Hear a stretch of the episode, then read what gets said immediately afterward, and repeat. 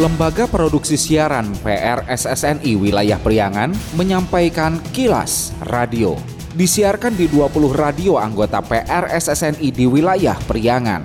Dan kilas radio edisi kali ini di antaranya mengenai Pemkab Tasikmalaya akan bongkar eksterminal Cilembang. KPU Kota Banjar telah terima logistik pemilu, polisi menyatakan gudang layak digunakan.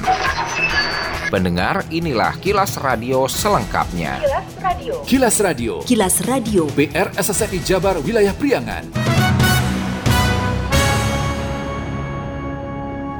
Dalam waktu maksimal 14 hari mendatang, Pemkab Tasikmalaya akan membongkar bangunan bekas terminal Cilembang di Jalan Juanda, Kota Tasikmalaya sebagai respons atas protes kelompok masyarakat yang mengetahui lokasi itu disalahgunakan sebagai tempat kegiatan tak sesuai norma kemasyarakatan. Bupati Tasikmalaya Ade Sugianto usai koordinasi dengan pemerintah kota dan para ulama kota Tasikmalaya Kamis 9 November mengatakan hasil pertemuan disepakati akan dilakukan langkah-langkah penertiban termasuk akan akan melakukan pembongkaran bangunan yang ada di eksterminal Cilembang untuk mengantisipasi kegiatan negatif yang selama ini dikabarkan terjadi di wilayah bekas terminal itu. Ade menyebut setelah dilakukan pembongkaran, Pemkap Tasikmalaya akan berkoordinasi dengan Pemkot Tasikmalaya guna lakukan pengawasan lokasi. Merespon aspirasi warga masyarakat kota yang hari ini gelisah pemanfaatan aset kabupaten yang tidak pada tempatnya oleh sebagian masyarakat dan kami sudah menyepakati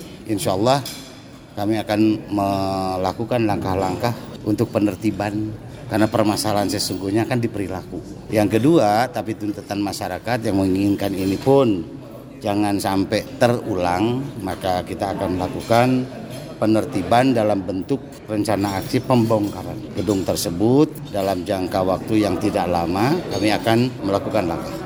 Ketua PCNU Kabupaten Tasikmalaya Kiai Haji Atam Rustam mengatakan sebelumnya bersama ormas Islam lain telah musyawarah berembuk untuk menyikapi hal itu dan memutuskan untuk mengirimkan surat kepada Bupati Tasikmalaya. Ia berharap area bekas terminal nantinya bisa dimanfaatkan untuk kegiatan yang baik dan sesuai dengan kearifan lokal. Alhamdulillah sekarang ada ini dari Pak Bupati dan sudah ada kesepakatan. Kabupaten dan kota sudah ada sinergitas yang baik untuk menangani eksterminal tersebut. Atas nama pimpinan Ormas Islam Kabupaten Malaya, kami menghimbau kepada masyarakat sudah kami upayakan dan sudah ada kesiapan dari pemerintah. Untuk itu, tetap kami berharap jangan main hakim sendiri. Hal sama juga diungkapkan ulama kota Tasikmalaya Kiai Haji Aminuddin Bustomi. Harapan simbol-simbol umat membasmi penyakit masyarakat, narkoba, prostitusi, judi, termasuk juga lagi rahasia kan. Di ekstremal ini juga penjualan daging anjing dan lain-lain, tuak. Ini sudah memprihatinkan. Itu yang kedua, yang ketiga ya ini tidak hanya sekarang, kita sama-sama ke depan. Bahkan lebih dari itu tadi kita bisa dengarkan sinergi lah, kolaborasi positif antara pemerintah kabupaten kota yang tidak pernah merasa terpisah. Diketahui sebelumnya, sejumlah ormas Islam desak Bupati Tasikmalaya agar menutup area eksterminal Cilembang melalui surat yang dikirim 31 Oktober lalu. Mencuat dalam desakan itu adanya dugaan aktivitas penyimpangan atau penjualan minuman keras miras, praktik perjudian, dugaan prostitusi, dan adanya tempat pemeliharaan serta jual beli daging anjing. Dinas Kesehatan Provinsi Jawa Barat menggelar gerakan aksi bergizi dan kampanye Sobat Generasi Emas Bebas Anemia dan Zero New Stunting Gemas di SMA Negeri 1 Garut Kamis 9 November. Acara yang dihadiri Wakil Bupati Garut Helmi Budiman dengan melibatkan 450 siswa itu diawali dengan pelaksanaan senam sehat bersama, diikuti dengan makan sarapan bergizi seimbang, dilanjutkan dengan minum tablet tambah darah TTD oleh siswi kelas 10 dari SMA Negeri 1 Garut. Wakil Bupati Garut Helmi Budiman dalam sambutan menyatakan program aksi bergizi merupakan inisiatif positif untuk anak-anak sebagai salah satu upaya untuk menurunkan angka stunting. Helmi juga mengungkapkan Kabupaten Garut telah mengalami penurunan angka stunting yang signifikan dari sekitar 35,2 persen menjadi 23,6 persen, menjadikannya penurunan tertinggi di Provinsi Jawa Barat. Tentu ini merupakan sebuah kehormatan bagi kita semua.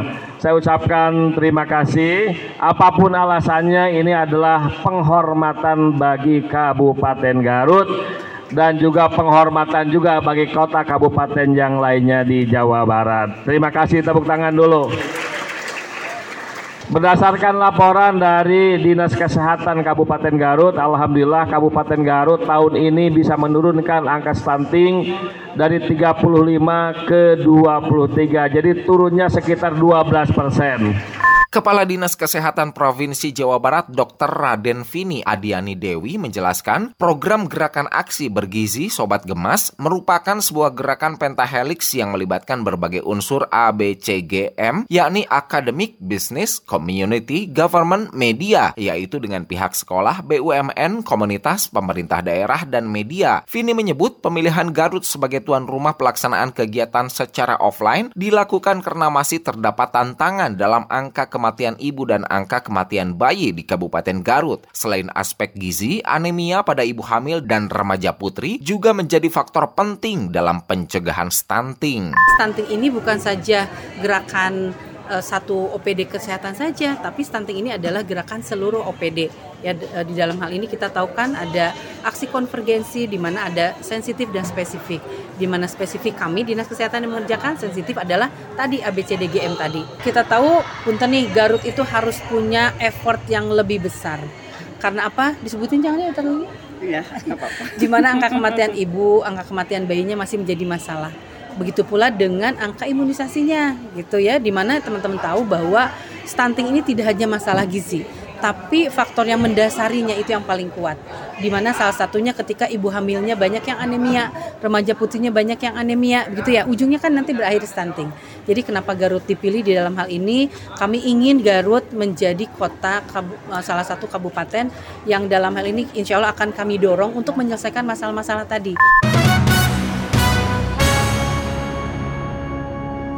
Dewan Kemakmuran Masjid Kota Tasikmalaya membagikan 13.710 kg beras kepada fakir miskin dan duafa Kamis 9 November. Pembagian beras yang dilakukan di halaman Masjid Agung Kota Tasikmalaya itu hasil sumbangan dari 256 donatur selama Januari hingga Oktober 2023. Penjabat PJ Wali Kota Tasikmalaya C. Kafir Goansyah menyatakan telah dilakukan pembagian beras sebanyak 4.570 kantong untuk mustahik di Kota Tasikmalaya yang dikemas dengan kantong plastik masing-masing 3 kg. CK berharap bantuan beras dapat memberikan manfaat bagi masyarakat yang membutuhkan dan sedikit meringankan beban hidup fakir miskin dan kaum duafa. Kegiatan ini merupakan kegiatan rutin yang sudah dilaksanakan sebanyak ya tiga kali dalam setahun dan hari ini salah satunya mudah-mudahan ini bisa membantu bagi mustahik di kota Tasikmalaya Uh, yang kedua bisa memberikan berkah kepada donatur, pada DKM Masjid Agung dan seluruh pihak yang terlibat mudah-mudahan diberikan balasan pahala yang terbaik oleh Allah SWT. Kilas Radio. Kilas Radio. Kilas Radio. PR SSNI Jabar Wilayah Priangan. Naon si On? Nasi di jalan ada mau menu lobang menu eta gambar-gambar koteng apel we sepanjang jalannya. Emang mana tuh apal mun aya nanti geus mulai masuk musim pemilu. Kira-kira ya mana bakal milih saha On? Ah, orang mah jaga rek golput atuh. Soalnya bingung rek milih saha bimbang hate. Ye, mana mah kumaha sih lamun bingung teh ulah golput On. Aya namanya radio teh geus jadi sumber informasi yang pemilu anu kredibel On. Hah? Ya gitu?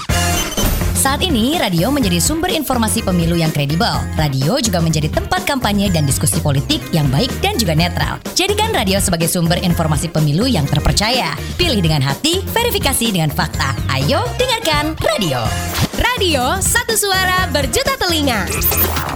Iklan layanan masyarakat ini dipersembahkan oleh PRSSNI Jawa Barat. Bila Anda mendapatkan hal-hal atau peristiwa penting untuk diliput oleh tim Kilas Radio, hubungi hotline servis kami, SMS atau WA ke nomor 0813 2424 5911 0813 2424 5911 Info Pemilu. Info Pemilu. Persembahan PR SSNI Jawa Barat Komisi Pemilihan Umum KPU Kota Banjar telah menerima logistik tahap 1 untuk penyelenggaraan pemilu 2024 di gudang logistik KPU Kota Banjar, Jalan Siliwangi, Raharja, Kecamatan Purwaharja, Kota Banjar, Kamis 9 November 2023. Kasubag Keuangan Umum dan Logistik KPU Kota Banjar, Gani Abdul Rozak mengatakan penerimaan logistik tahap pertama menerima 5 item yang terdiri dari kotak suara, bilik, segel, kabel tis, dan tinta. Gani merinci KPU Banjar Menerima kotak suara sebanyak 3.063 buah, bilik 2.444 buah, segel dan tinta, hanya kekurangan satu barang yakni kabel tis. Ia juga mengatakan pihaknya belum bisa memastikan kapan tahap selanjutnya penerimaan logistik berikutnya. Baru datang itu empat item lah, empat item.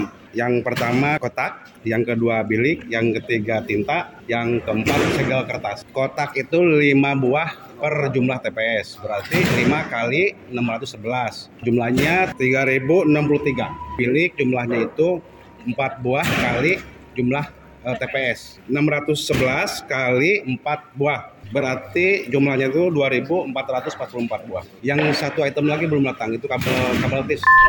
Radio. Kilas Radio. Kilas Radio. PR SSNI Jabar Wilayah Priangan. Masih informasi terkait menjelang persiapan pemilihan umum pemilu tahun 2024 mendatang, Kapolres Banjar AKBP Bayu Catur Prabowo melakukan pengecekan gudang logistik pemilu 2024 di gudang KPU Kota Banjar Kamis 9 November 2023 sore. Menurut Bayu, pengecekan dilihat dari situasi dan kondisinya gudang sudah cukup memungkinkan untuk menjadi lokasi gudang logistik pemilu, namun ada beberapa atensi untuk KPU yaitu terkait SOP pengamanan.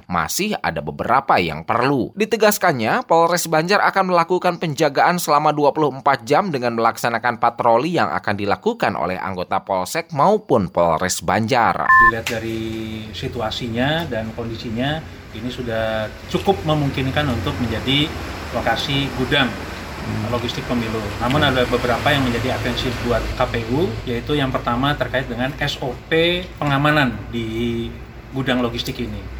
Kami melihat bahwa masih ada beberapa yang harus diperbaiki karena kembali lagi bahwa ini adalah hajat hidup masyarakat Indonesia ke depan.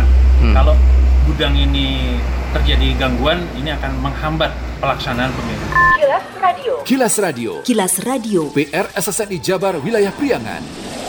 Sekian Kilas Radio. Saya Dido Nurdani beserta tim Kilas Radio Priangan. Salam PRSSNI. Kilas, Kilas. Radio.